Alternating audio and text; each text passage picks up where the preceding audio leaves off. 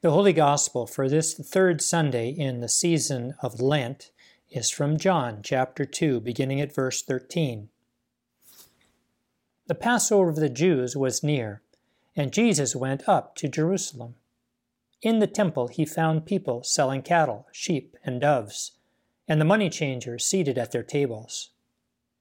Making a whip of cords, he drove all of them out of the temple, both the sheep and the cattle he also poured out the coins of the money changers and overturned their tables. He told those who were selling the doves, Take these things out of here. Stop making my father's house a marketplace. His disciples remembered that it was written, Zeal for your house will consume me. The Jews then said to him, What sign can you show us for doing this? Jesus answered them, Destroy this temple, and in three days I will raise it up. The Jews then said, This temple has been under construction for 46 years, and will you raise it up in three days? But he was speaking of the temple of his body. After he was raised from the dead, his disciples remembered that he had said this, and they believed the scripture and the word that Jesus had spoken. The gospel of the Lord, thanks be to God. Grace to you and peace from God, our Creator, and from our Lord and Savior, Jesus the Christ. Amen. Today we heard the story of Jesus going to the temple in Jerusalem. At the temple, he notices all the money transactions going on, and he's very aware that many people, especially the poor people, are being cheated. So Jesus drives out the money changers. Jesus drives out those who are selling sheep and goats and turtle doves.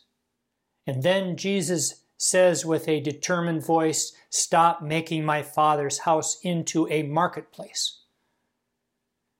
The Gospels of Matthew and Luke have Jesus saying something different, more powerful. Stop making my Father's house into a den of robbers.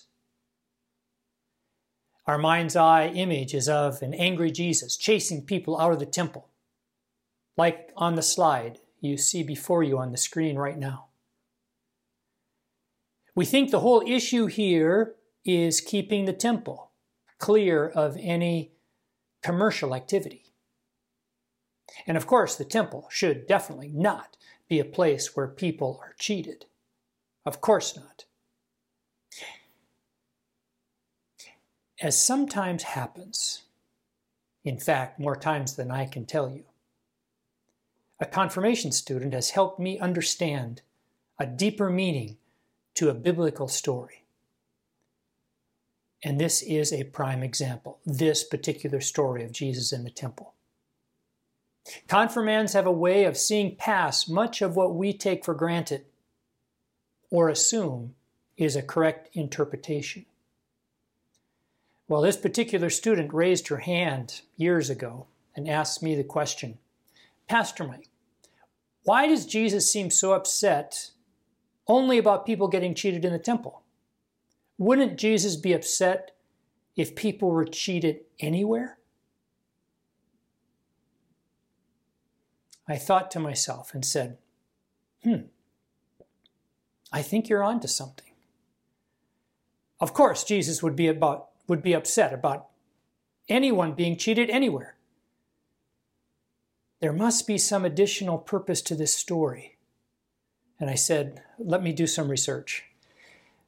Well, research I did.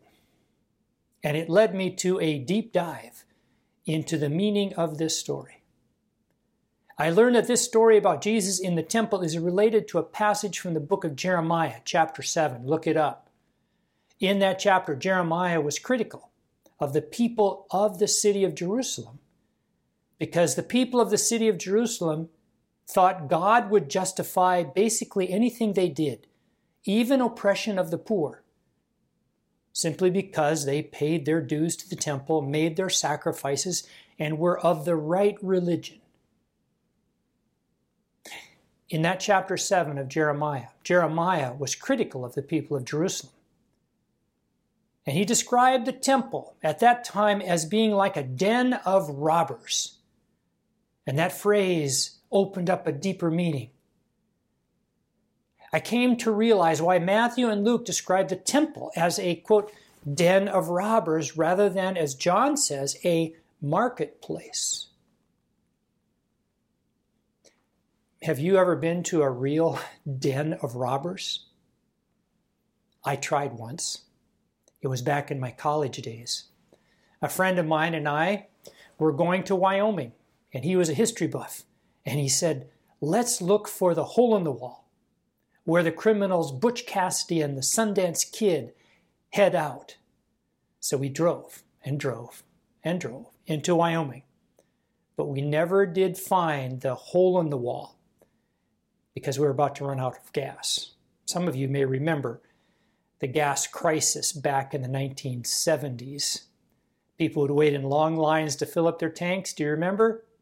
Well, that's about the time we were traveling, so we had to turn back. We couldn't find the hole in the wall, that den of the robbers, Butch Cassidy and the Sundance Kid. We returned to Mount Rushmore where we were working. We were disappointed. Now, I share this story with you because it was at that time that I came to understand den of robbers. I understood it differently than I ever had before. I always thought a den of robbers was a dangerous place, but it was the opposite. A den of robbers, the hole in the wall, is a safe place for the robbers to go. And that's exactly the point of Jeremiah. The exact point Jeremiah is trying to make. Jeremiah basically said, You people of Jerusalem are like robbers. You are oppressing the poor. You neglect the widow and the orphan.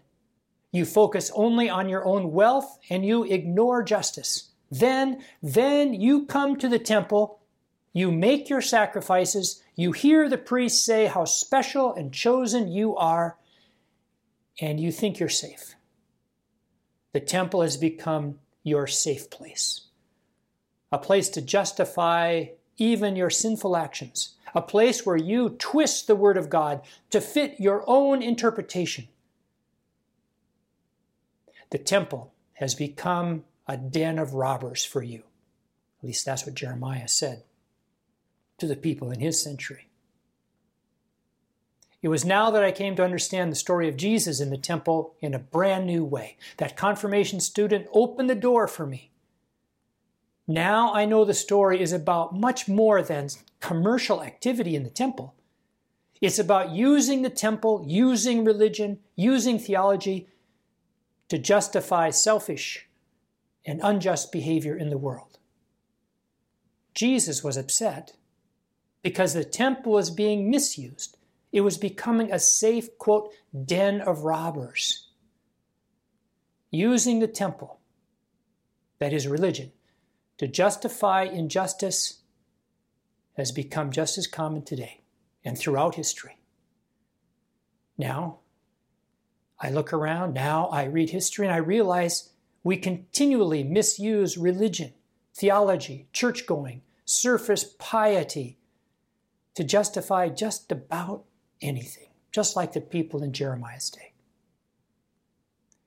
In the antebellum South, nearly all the white churches preached, preached from the pulpit a message that sought to promote slavery, that it was a right and God given institution. It was sanctioned by the Bible. The church, the temple, became like a den of robbers of freedom after the Civil War. The Ku Klux Klan claimed to be a Christian organization. Christian nationalism, they call it. And they used their corrupt interpretation of Christianity to justify violent racism, anti Semitism, and hatred of anyone who was a foreigner.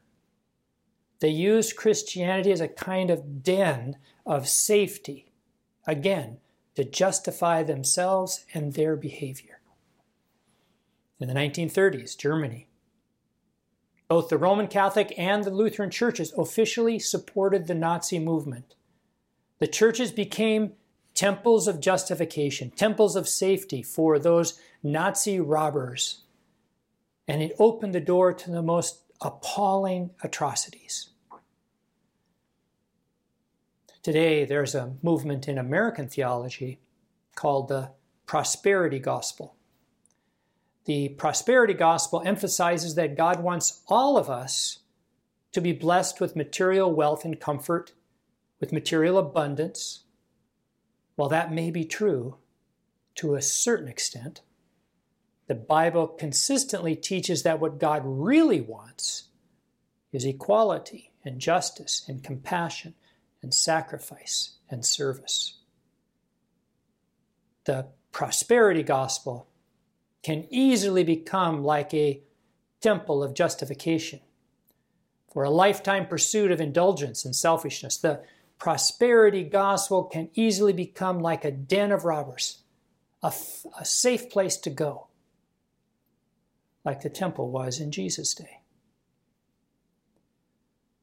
One of the saddest misuses of the Christian message was evident this past January 6, when Trump supporters attacked our democracy at the Capitol building. A cross was carried past a hastily constructed gallows, which was complete with a noose hanging down. Signs which read, Jesus saves, were side by side with Confederate flags and neo Nazi insignias and Stop the Steal posters. Proud Boys and other militia members knelt at the cross on the steps of the Capitol and they prayed before they stormed forward, killing one of the police officers there.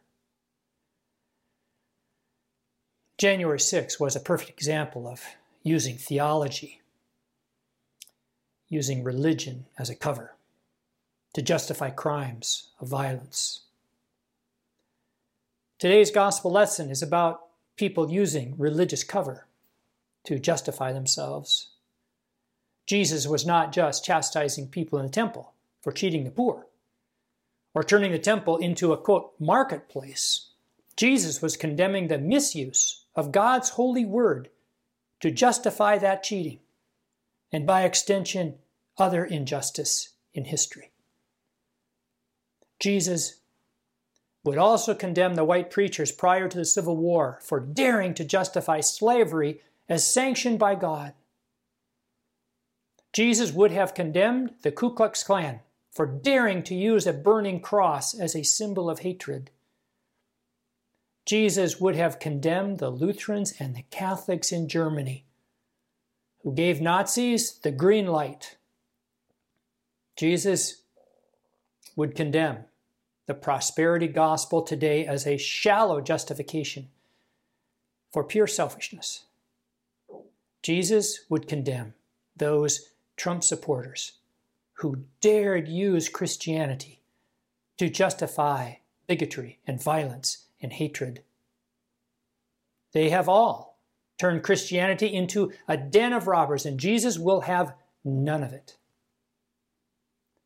The story of Jesus driving out the money changers could be retitled Jesus Destroys the Den of Justification.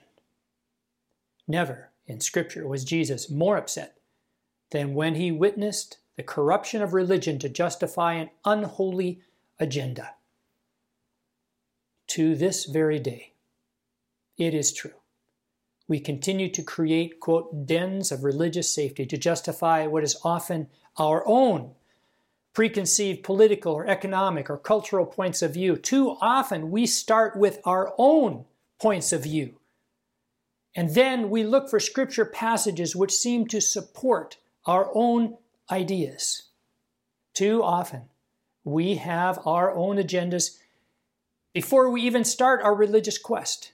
And so we find what we want to find, and we're able to rationalize almost any behavior.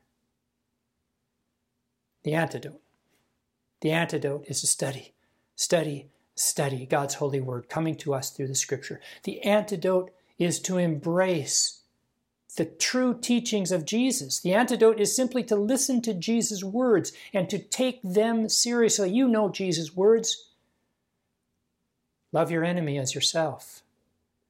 Turn the other cheek. Love the Lord your God with all your heart, soul, mind, and strength. and your neighbor as yourself. Care for the orphan and the widow. Welcome the stranger. Heal the sick. Visit the prisoners. House the homeless. Do not return violence for violence. In some ways, it all boils down to the letters that were on that Christian bracelet from many years ago. Do you, any of you remember WWJD? What would Jesus do? When we consider our own politics, our own ethics, our own relationships, we'll not use religious cover for our own preconceived ideas or actions. Rather, in all situations, we will simply ask ourselves the question what would Jesus do here? What would Jesus say here? Such is God's holy word for all of us today. Amen.